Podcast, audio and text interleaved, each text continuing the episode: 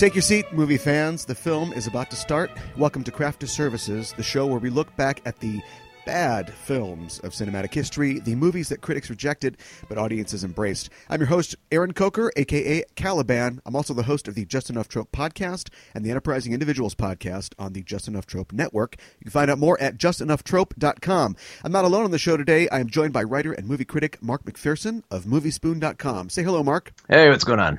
It's good to have you on the show. You're an author as well as a critic. Can you tell us about your work? Yeah, I've written a few fiction books, but I mostly like to write about movies. I wrote the book The Great Animated Movies and Pixels to Premieres, a history of video game movies. So specifically films that were like adapted from video games? Adapted from video games, based on video games, and video game documentaries. So wide range of video game movies. Oh, great. Okay, so I saw a video game documentary recently. It was the one, and I can't remember the title, but maybe you've seen it, about them looking for the E.T. cartridges in the desert. Yep, Atari Game Over. Yeah, that Game Over, that's right, yeah. What'd you think about that one? It was neat for more of like the history of Atari outside of the 3-hour dig for the... Because like the 3-hour dig is kind of neat, but I don't think it's interesting enough. Like a lot of people gathered around it. It's like, yeah, it's putting a pop culture icon. Right. But I found the history of Atari much more interesting, which they kind of glaze over most of it. Because it seems like there's a whole movie in there, and it's only like about, I think the movie's only about like an hour long. Yeah, I felt that was really more interesting as well, than looking at talking to the guy that created like Yar's Revenge or whatever, and just seeing how. What kind of resonated with people back then as far as a video game goes, and how they even thought that E.T. would be a good idea, or at least how it was, you know, programmed in a matter of weeks or whatever. You can tell it's not very good. No, it was definitely one of those things that just, you know, rushed out because money was flowing from everywhere. So right, exactly, bound to come crashing down. Yeah, I don't know how that relates to what we're going to talk about today, but I'd like to ask you, how did you become a film critic? Well, I started writing about, I don't know, like I just started like writing in the blogging age when everything was starting to take off. Like there used to be a time where, I'm not sure if it's still there, but like Rotten Tomatoes used to have like a huge blog section where you could start up like your own page and everything. And I just started writing through there and started writing for different junkets all around the place, and then just started looking for anyone who's looking for movie reviews, and just kept on writing. Sure. Yeah, as a critic, I'm sure you have to see, you know, everything, if not most things. And outside of just rank professionalism, how do you impartially approach a film that you wouldn't regularly have wanted to see? And are there any films that you went to thinking, you know, this isn't going to be my thing, and you were actually kind of surprised? Yeah, I mean, it depends on, you know, if I'm not like a huge fan of like the genre or what the story is, I mostly just go and look at like, okay, what is this film trying to do, and can it do it right? Right. And I guess a recent film that I think I went into not that excited for was, there's a film called The Exception. Huh. It's also known as like the Kaiser's Last Kiss or something like that, because it's about this love affair between a Nazi and a Jew during an investigation of like the Kaiser, and it sounds like fairly typical soapy war drama stuff, but it was actually surprisingly like erotic, especially for like a lot of these romance films that tend to like half-ass it on like the romance and sex scenes, and it's like this one actually took me by surprise. Okay, like an English Patient kind of thing. Something like that, but you like the characters more. Yeah, that was a thing in that film for sure. Yeah. So the name of this show is Craft Disservices. We're still a newish show, so I'll tell people what we're all about. Okay. It actually began as a segment on my show, the Just Enough Trope podcast, where we looked at, like I said before, movies that for some reason were not rated highly by critics, but people seem to remember and enjoy. I think probably the example would be something like Teen Wolf, which is below 50% on Rotten Tomatoes, but everybody remembers Teen Wolf. Like, it's Teen Wolf. It's fun. And so we wanted to look into what the industry sort of pressures are, or just audiences and how they relate to critics, or how critic aggregation leads to this phenomenon. It's more fun than I'm making it sound. We'll be looking at some of those films for this show. And the big rule on the show is that the films we pick, with few if any exceptions, have to be rated 49% or below on Rotten Tomatoes or on Metacritic. And it has to be a film that is remembered fondly, or at least one that you or someone you know would, you know, die defending. This might be a big exception, because I don't think anybody would die to defend this. They might die to not have to see it, the film that we're going to talk about. Before we go on, I want to state for the record, this show is not in the pocket of Big Tomato. We don't endorse Rotten Tomatoes. We're not connected to them. In fact, this show might end up being a fairly solid repudiation of Rotten Tomatoes and aggregating reviews as a practice. As a critic yourself, what do you think of sites like Rotten Tomatoes and Metacritic and so on? I mean, they're an aggregate, and you got to look at it through like the numbers. I mean, it could be at 90%, but 90% of those people might just thought, it was okay. Sure, especially since they have a really tough time trying to like the biggest problem they have with is like the ratings that are like 2.5 stars. Yeah, because typically 2.5 stars can mean anything. It can mean like you thought it was okay, or you thought it was bad, or you thought it was in the middle, and then it's hard to determine if it's rotten or not. So it's kind of pointless in that aspect. Yeah, and you have to trust their interpretation too, because the reviewer could be talking about it as, it's so bad it's good, or it's a bad movie but it was enjoyable, and they might just hear bad, bad, bad and think, well, that's a rotten review, but they might be sort of praising it as being fun trash.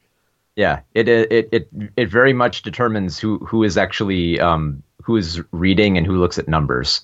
Well, I think critics are in complete agreement on the gem that we'll be checking out today. It sits at 0% on Rotten Tomatoes. It's got a score of 19 and 3.6 on Metacritic and IMDb, respectively. Today, we're talking about the 2002 film, and I use that term extremely loosely, Ballistic: Ecks vs. Sever, starring Antonio Banderas and Lucy Liu, and directed by Chaos.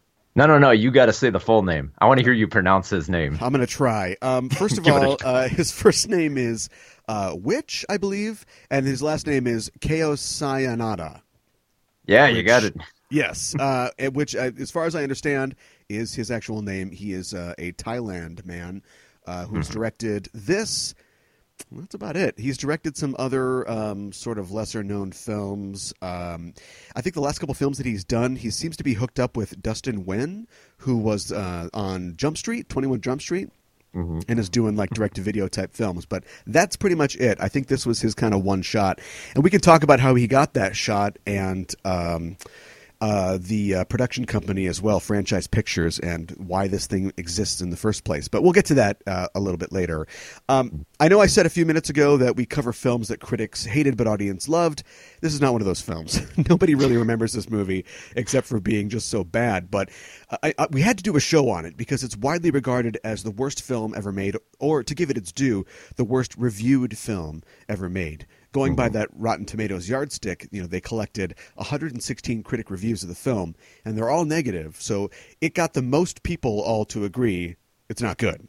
And I'm actually surprised that more films aren't 0% or extremely low on Rotten Tomatoes. You were talking about interpretation before. You even look at something like The Emoji Movie, which is at 7%. There must have been an upturned thumb somewhere in there. Or an Arm and White, Yeah, who just throws the curve off for everybody. Yep. And not to defend this film, because nobody can. I mean, it's really bad. But if you read some of the reviews or excerpts from them, a lot of times critics aren't really, I think, engaging with the film.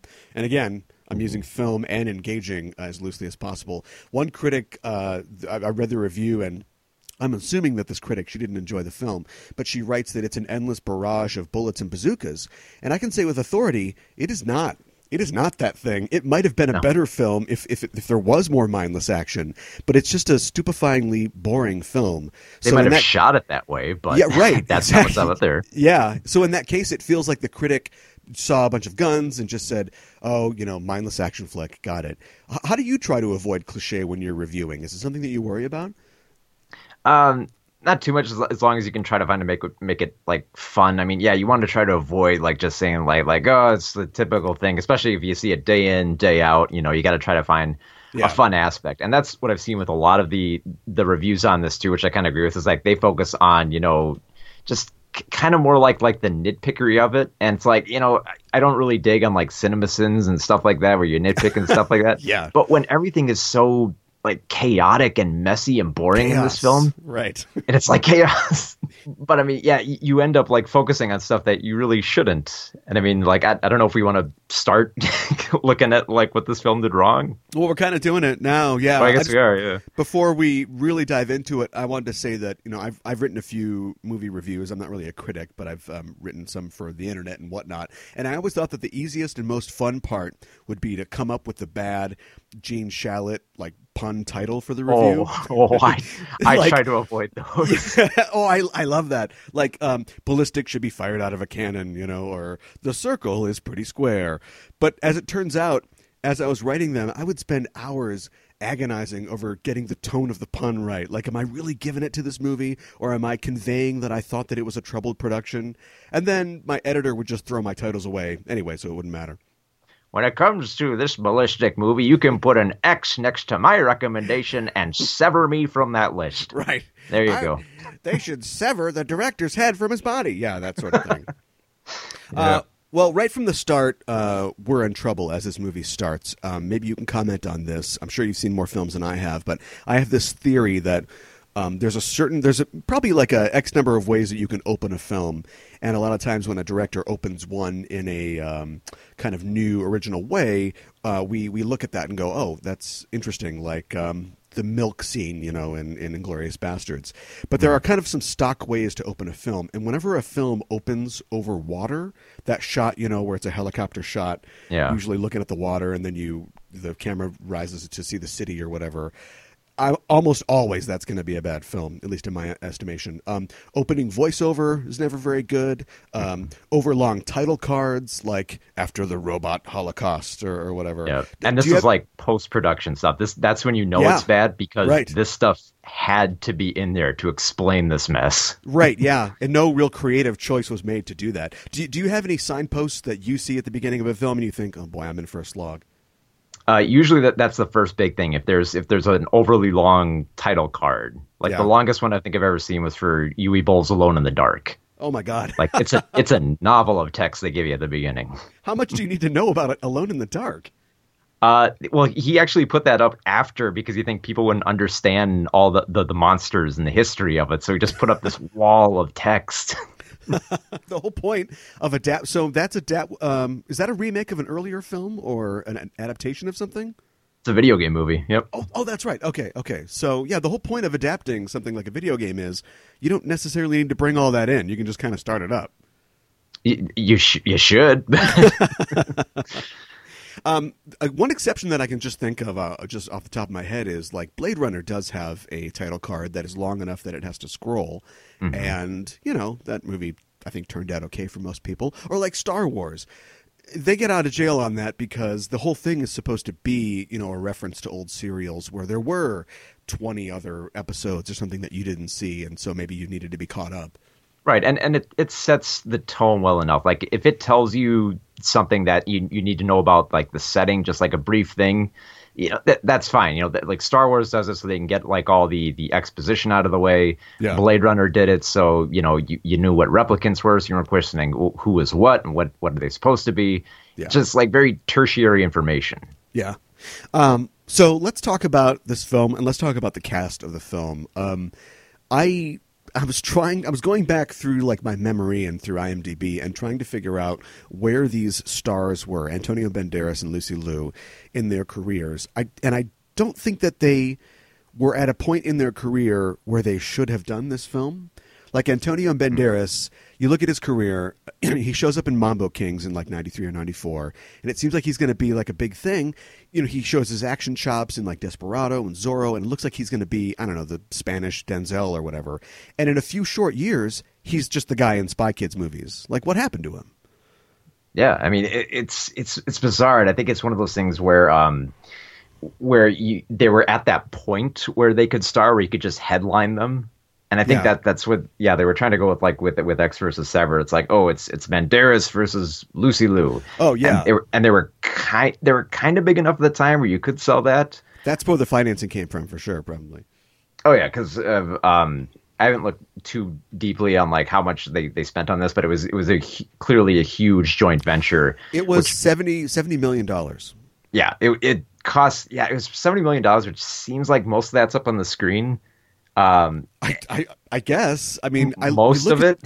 Yeah, you look at this film, and I wonder how it could have cost $70 million because the whole thing, the sets, every scene, every setup, everything is so bare.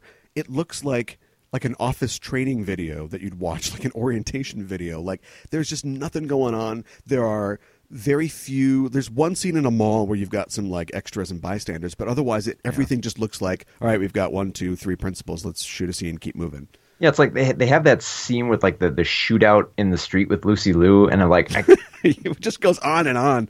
Well, I kept thinking about like that scene like in The Heat, where the film The Heat, where they did it so well, where they were running through the street and you could see civilians in the background, you could hear some of like the gunfire and the audio here, right? And then Ballistic, it's just. It's all over the place. There's slow motion shots that don't hook up. There's there's long shots that don't hook up. Not even good slow mo. It's just they've slowed the film down and taken frames out or whatever. So it's that sort of like choppy slow motion. Yeah, it's sort of like here's close up shots, here's long shots, and here's explosion shots, and here's slow motion shots, and just like okay, edit them together somehow. Right.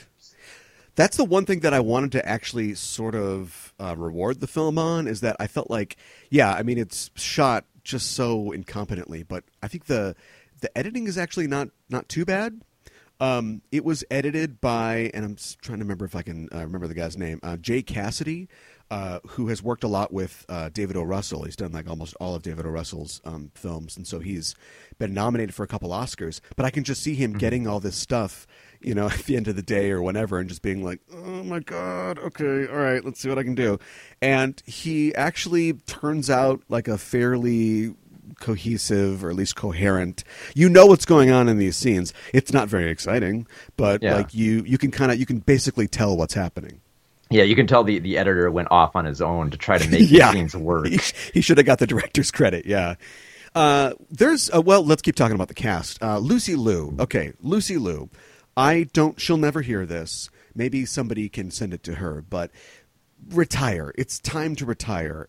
And I think that she is looking at that. She hasn't really had a big acting thing in a while. I know that she is moving into directing now, which kind of like really fills me with dread, but hey, a lot of directors can't act, so she can't act. Maybe she can direct. That's what I'm thinking here. But she just does not even, both her and Banderas, at least Banderas, he doesn't really show up, but at least he's got the world-weary thing works for his character. Like he maybe doesn't want to do the film, but it kind of works for like, well, his character doesn't want to, be alive or deal with whatever this is. He feels more natural even when he looks bored. Yeah, right. Because he's a talented guy. But Lucy Liu is just, she is a block of wood. There's nothing there. Yeah, and it's hard to tell kind of like if, if that's just, terrible direction or if she just didn't want to be there. It might be a little bit of both. Yeah, but I got to say I've never really liked her in pretty much anything that I've ever seen. I'm trying to think of what's the real tour de force Lucy Liu performance. Kung Fu Panda, I guess. Yeah, well, there you go, yeah. Maybe voice acting is the way to go, but... and the rest of the cast, I mean, there's not really any standouts. The supposed main villain is played by Greg Henry, a.k.a. Peter Quill's grandpa. And I usually like him when he shows up and stuff, but I don't really know what they were going for. There's this weird connection between him and, X, played by Banderas, in that he's married the guy's... Why I almost kind of, usually I don't want to like go sloggingly through the plot on these shows, but if we did, I'm not sure if we would figure out what the plot was by the time we were done. No, and it's needlessly convoluted for what is presented here. It's like when there isn't like ridiculously shot action going on here, there's these scenes of like of plot twists just to keep you interested. Yeah, it's both incredibly shallow and almost completely impenetrable at the same time.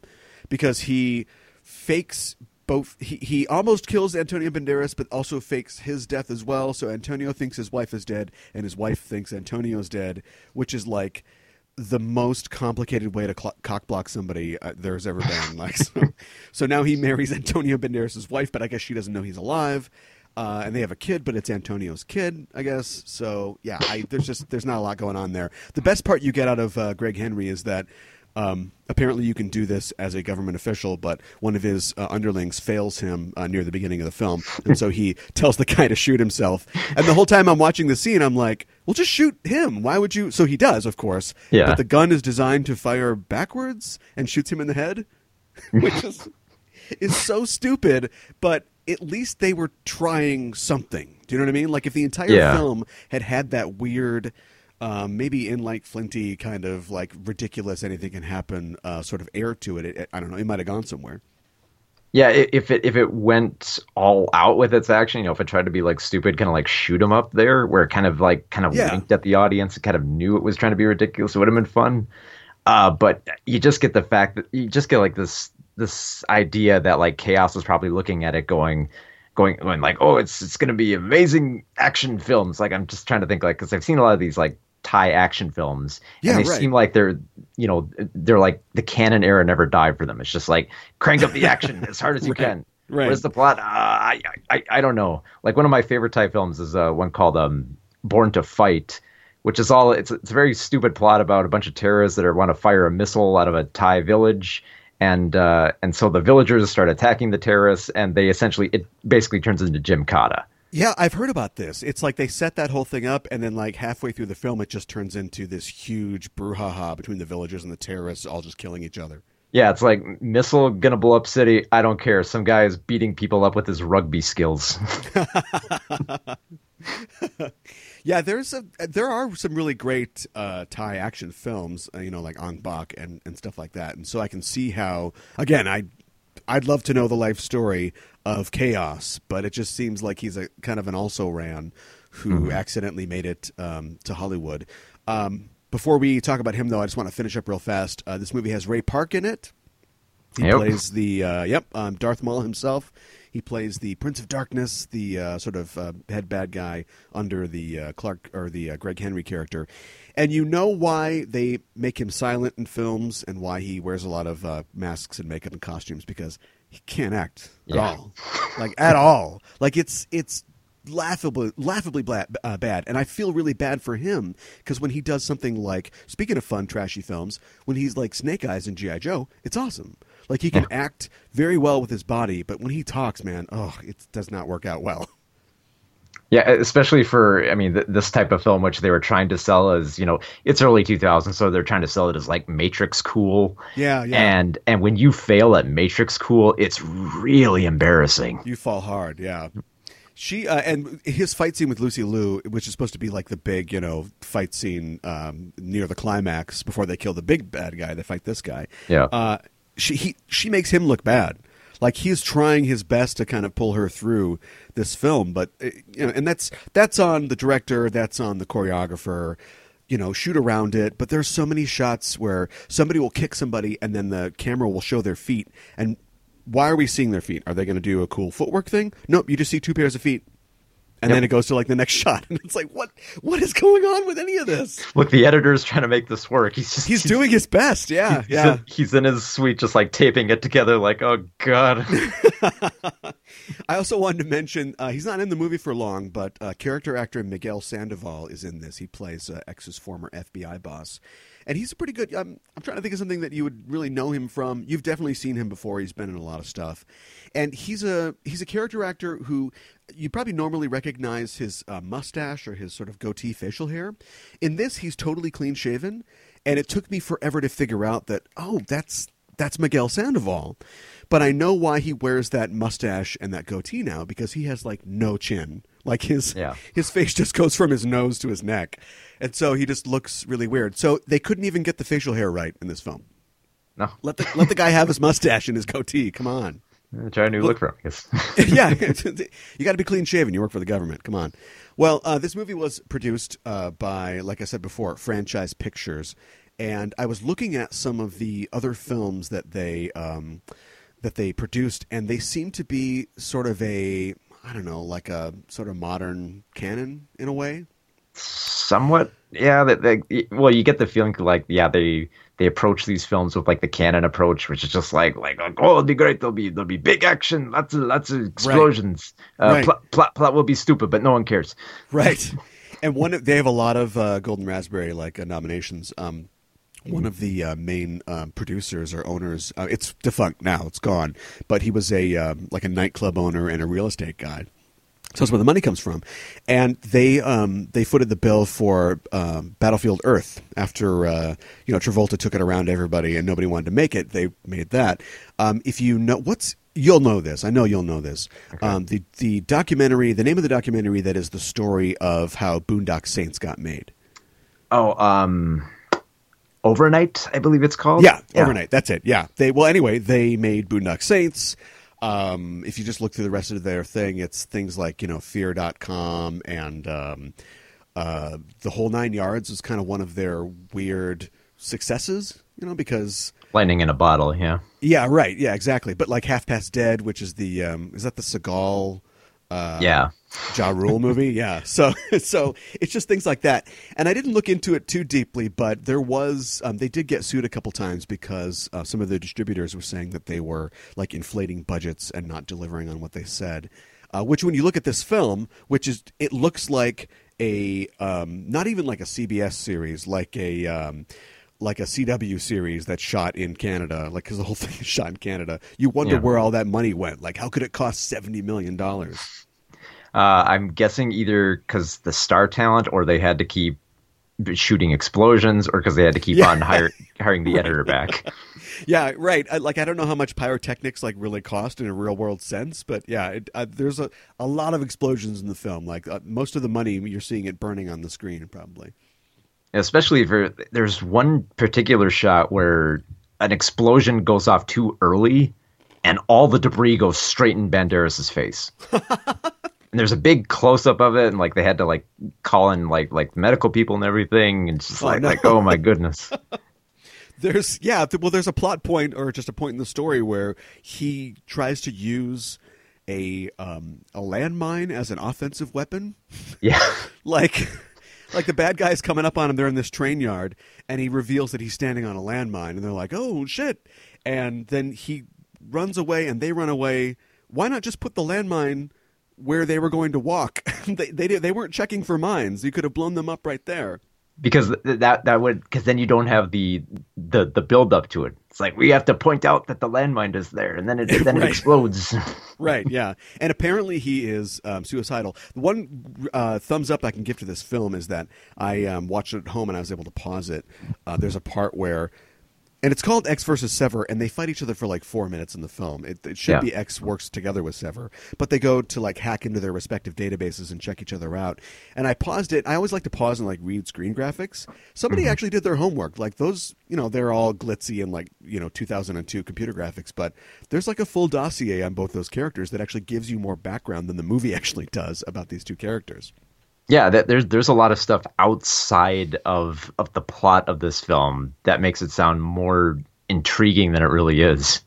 Right, yeah, exactly. Well, especially because I think the best thing to come out of this film was there was a Game Boy adaptation of this movie. There were two, actually. Yeah, well, there was one that was so good and was apparently based on like an early version of the script before they went to shooting, and it was so good that they made a sequel to it. Yeah, yeah. And like the cover... Like most like video games, they just like grab like the poster or whatever and put on there. They actually have like a 2D animation of the characters on there. Okay, sure. Yeah, the first game actually made it to the market before the film actually came out. So maybe this is kind of a video game adaptation of a film. I don't know. I think it's one of those things where it's like it was simultaneous. Like with like it was a similar thing with like Surf Ninjas. Right, Surf Ninjas. Oh, I knew you were a good person to have on this show.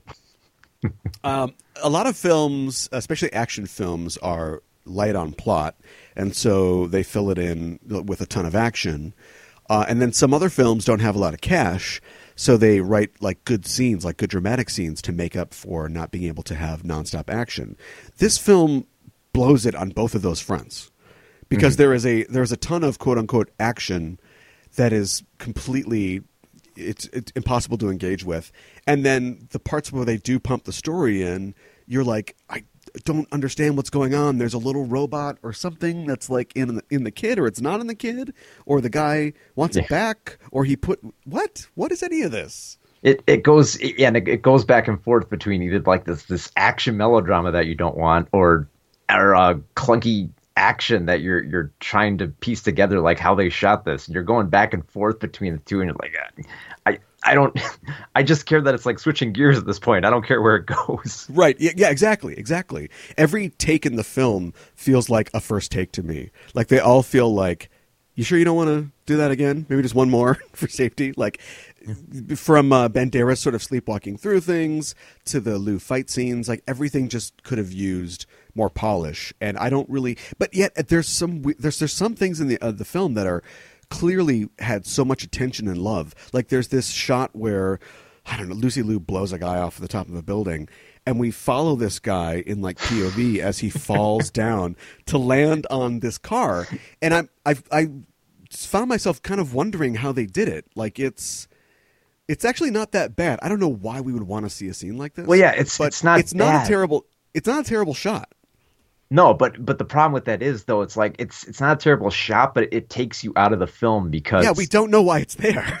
No, because you get that shot where you're looking directly down at him, you're staring at him while he's falling down. Yeah, and he doesn't look like he's in peril, he's shot. Yeah, right, yeah, it's just like he's like, okay, I'll just like fall here and I'll prepare to just smack on the ground here. Doesn't look like any peril or danger, and that's generally why you want to shoot stuff like that from afar and not get really close. Yeah, right.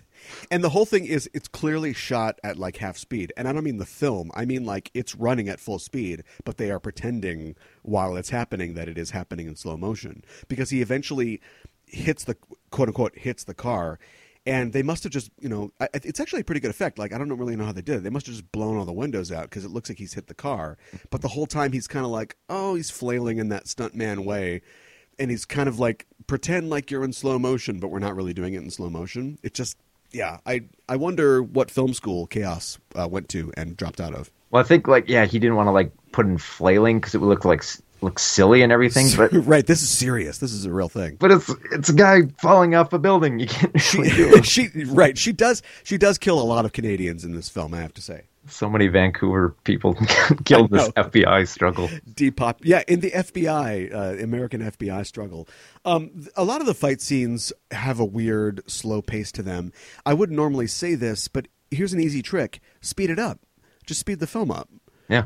If you've got Banderas and Liu, two early middle age or middle age actors who are doing a fight scene and aren't trained, you just use cuts. It's the kind of thing we complain about in AAA action films, but this is your bread and butter. This is where you would do it. That's what you would do. Maybe you can't speed it up because the movie would only be like 75 minutes long, but that's how you cover like bad choreography, and they don't even bother to do that. Yeah, it definitely feels like and that's when you can see when it was rushed and everything in there, especially like when they set up like these huge like city street scenes. You don't see barely anyone around there because they couldn't afford extras, they couldn't wrangle extras, and it's weird that it looks barren because like Vancouver's usually pretty hustling over there, and it looks like they're kind of like shooting. It almost kind of looks like they were shooting in like Chicago. It's like how when they'll shoot films in like Vancouver, they'll try to stage it to make it look like New York or Chicago or California or whatever.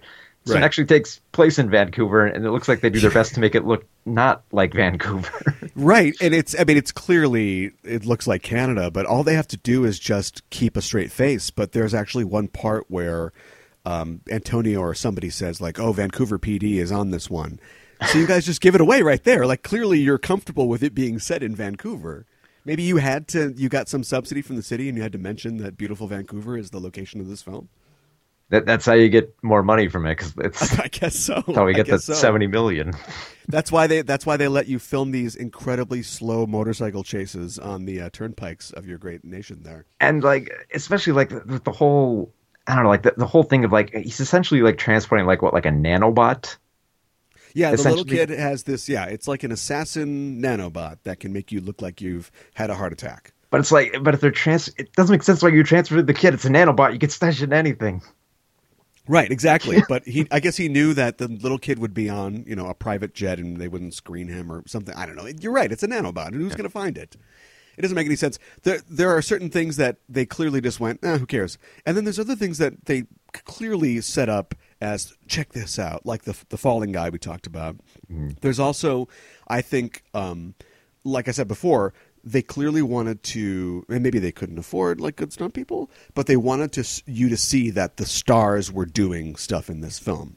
So you've got these fight scenes like between Antonio and Lucy Liu, where it's like, no, these are the real guys. There's a one scene where she's running from Antonio. She gets in this like, 80s Mustang, and then she runs over him basically in an alley, and there's this short little cut before we cut to the stunt guy going over the thing where Antonio is hopping up, on the hood of this car. He's being hit by the car, but it's so much slower than the subsequent cut to the actual stuntman. So she kind of slowly runs Antonio Banderas over.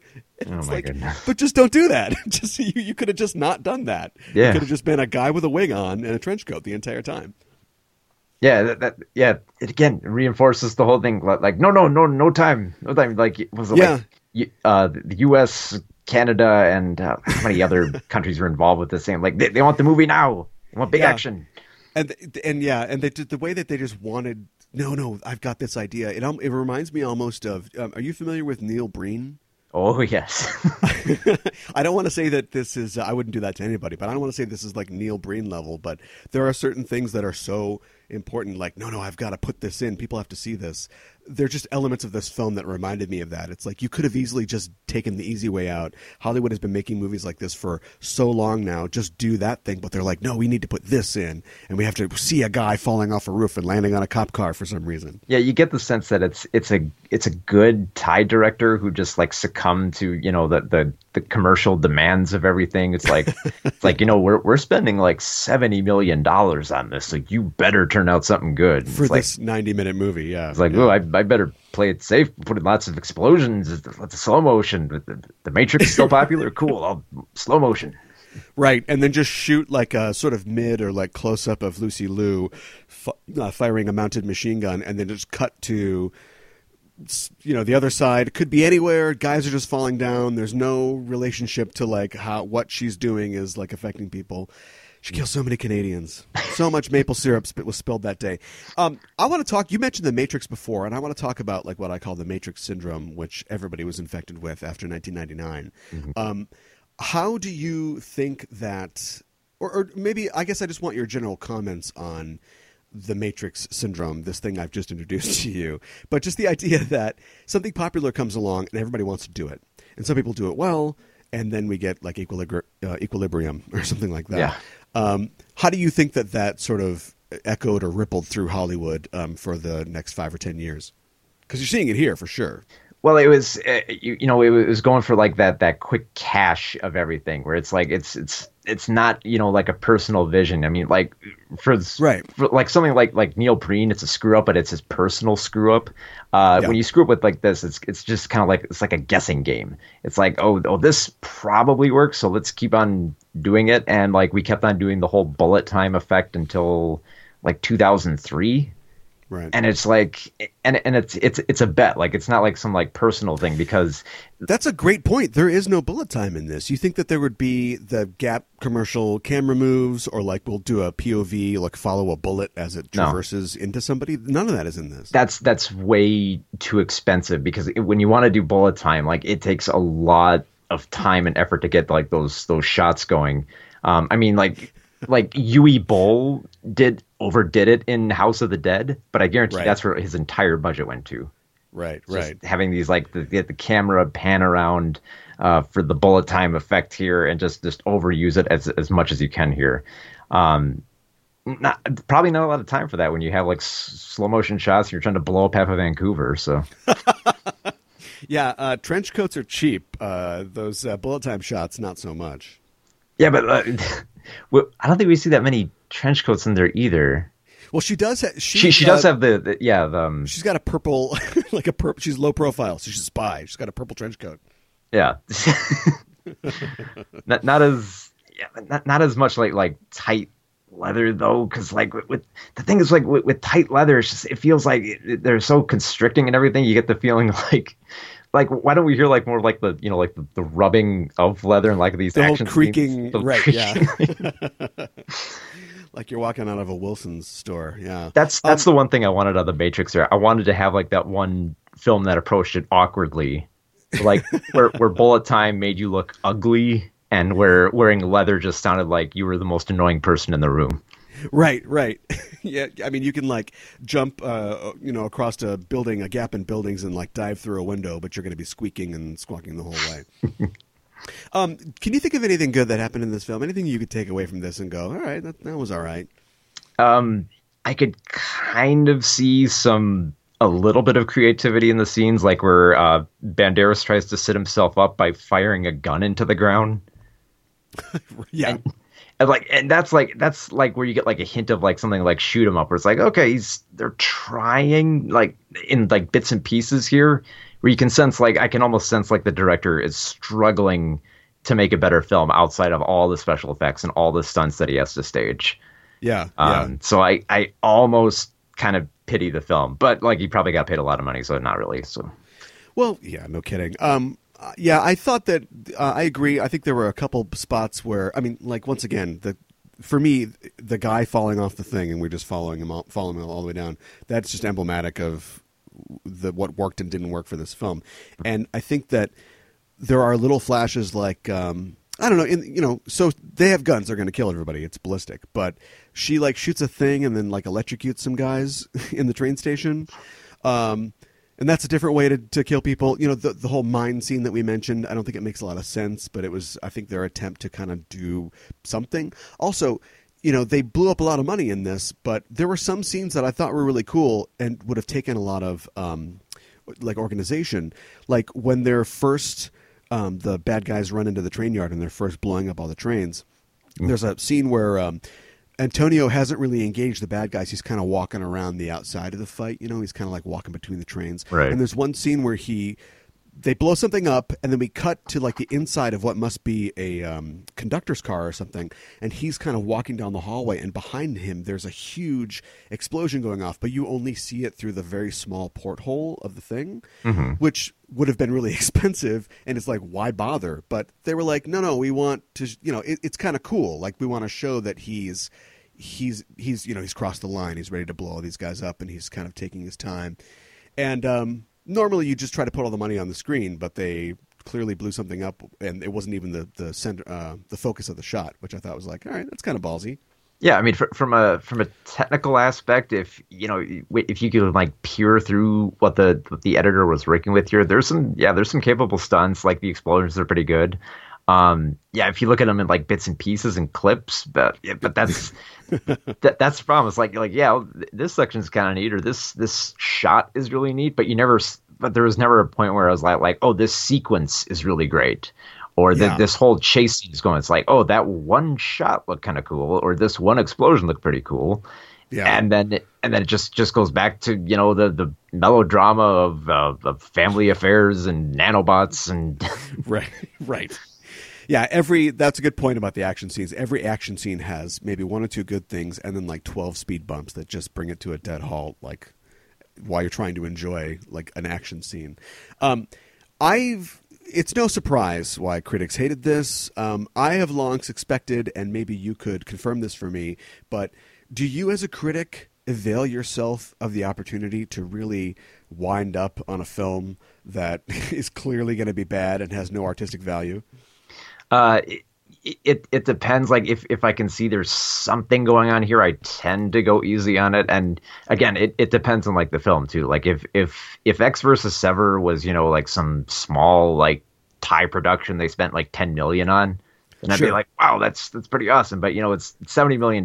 They got big name stars. It's by this huge company. And they were clearly making it just for money. And that doesn't feel like there's a lot of thought put in here. Then I kind of dogpile on it, because like if you can gloves sense off, like the if you can sense that the director really wasn't trying with this, like, or if like it was just going for like the safe beats or adhering to like studio executives, you gotta let them know like, no, that this shit can't stand. Right. That reminds me of you saying like or calling up the image of a scrappy filmmaker just trying to make something. Like El Mariachi isn't like a great film, but it's amazing that a guy made it on his credit cards. He made it for like, $8,000 or whatever. And then he got a chance to make a bigger one, and he made Desperado, which again is not a fantastic film, but really does what he wants to do. Like he, you know, it's the movie that he wanted to make when he only had his credit cards. It's personal because it's your money up there. So you want to make it your vision. No kidding. No kidding. And this, they are totally not playing with their own money. Well, at this point in the show, I have a segment that I've been deciding whether or not I'm going to keep it, but it's called Pick of the Patch, where I look at some of the reviews from Rotten Tomatoes of the film. They're all going to be negative, of course. Somebody said, one of the top critics said, the film is almost completely uninvolving as well as being impenetrable, and it's hard to argue with that. A critic for USA Today said, for years people have joked about an action movie that might eliminate plot altogether and simply cut to the pyrotechnics. Someone has finally done it. It's hard to argue with that summation. Well, I've noticed that, yeah, with a lot of those reviews, most of them go straight for it's just straight for, like, you know, what didn't work in the film as opposed to, like, you know, finding some witty line to put in there, because I get the feeling like they were struggling and they didn't want to put that much effort. Like even Roger Ebert's big quote from his review is just saying, like, it's called X versus Sever, but you know they don't really fight each other until towards the end of the film, and by then they're essentially just working with each other, and it takes them a long time to figure that out, and it takes a long time for the audience to figure that out. I have to say I did like that. When Lucy Liu, we didn't go through the plot, but who cares? Lucy Liu kidnaps this kid at the beginning of the film, and then she has to take care of him apparently while she's also fighting and killing people. I hope she left somebody like a note, so if she gets killed, like they'll find this kid. But she keeps bringing him dinner, and we get a close up of the dinner at one point, and it's mac and cheese. It's in a little like high school lunch tray. It's mac and cheese, and then it's like 5 different Hostess cakes. And it's like, okay, that's kind of cute. Like she's, you know, giving the kid a little sugar. Wasn't she a mom? Isn't that what this is all about? Like she would understand how to feed a child. Amnesia bullets. That has to be why everyone keeps forgetting this stuff, or why they don't know, or why they couldn't figure out where the wife was, or the kid was, or why the nano machine was. Right. Or maybe there's just no. There's no supermarket near her lair. That's just a BP down the street or something that's got some Hostess pies. Would you recommend this film to anybody? Even as a cautionary tale or an instructive sort of exercise? Instructive, definitely, because I think it's a very big case study of, you know, what a director shoots and what can be presented on screen. Yeah. Like, I mean, like, the big thing is with, you know, when they shoot the long shots and when they shoot the slow motion shots and how those don't connect and how you need to really, really focus on, like, the technicals of, like, what's going to be your slow motion scene and what's going to be your fight scene here and how you want the characters to come off. And also another big one in, like, fight choreography, too. Like, there's a scene where Lucy Liu starts smacking around, like, a bunch of soldiers with, like, 2 sticks. And it's just like her just kind of like passively walking, like randomly smacking them with sticks. It's like, why isn't she kicking anyone? She should be kicking someone in that scene. She's just kind of like passively walking around, just smacking people's sticks. Right. I think that's a good point, and I would agree. And I would probably have sort of a 2-step recommendation, which is I recommend that you don't watch this film. But if you are a filmmaker or you're interested in the way that films are put together, yeah, I think it's a good look at for, you know, what not to do. And also just to see how $70 million can make this, can deliver something that, and I know that this was kind of becoming vogue at this time, like in the early aughts, like digital bullet hits and things like that. Yeah. Because now you get digital blood and all that stuff. But for $70 million, they couldn't even make their digital like bullet hits look real. There's a part where she's has this fully automatic gun and she's like, you know, shooting people behind ledges. And some of our main characters, like Ray Park, is up there and there's like, oh shit, she's going to shoot us. And they duck their heads down. And the worst, you know, basic package in After Effects, little, you know, dust pop sort of goes up, and that's like where the bullet hit. For $70 million, you could run a pneumatic tube through there and blow out a chunk of concrete or something like that if she's, you know, shooting guns at you. Well, that would require to hire an effects team. And here's the thing, that costs more money than to just go to one CG animator and say, hey, can you put a bullet in this scene? It doesn't matter if it's good. Yeah. Yeah. No, there's it's got to be done 2 weeks. Okay. Just crank it out. Yeah. So don't go ballistic for Ballistic: Ecks vs. Sever. See, I got it in at the end there. Yeah. You could have used one of the other titles. Do you know the other titles that the script went by?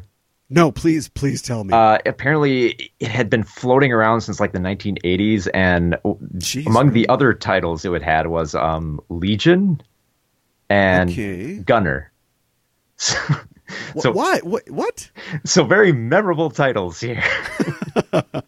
They went from completely non-memorable to completely obtuse and like. Because I remember Ballistic: Ecks vs. Sever. It doesn't mean anything at all, but. I did. You do remember it, I suppose. It's like, X versus Sever. Wait, who is X and Sever? Yeah, right. We know they're ballistic, though. We know that much. So that's it for this show. Thanks for joining us. If you want to let us know how you felt about this film, you can tell us on Facebook at facebook.com/Craft Disservices. Remember, there's two S's in Disservices, at least in the middle part. Also, we're on Twitter and check this out, at Craft Disservice. Yeah, no S there. We ran into a character limit, but we're still there.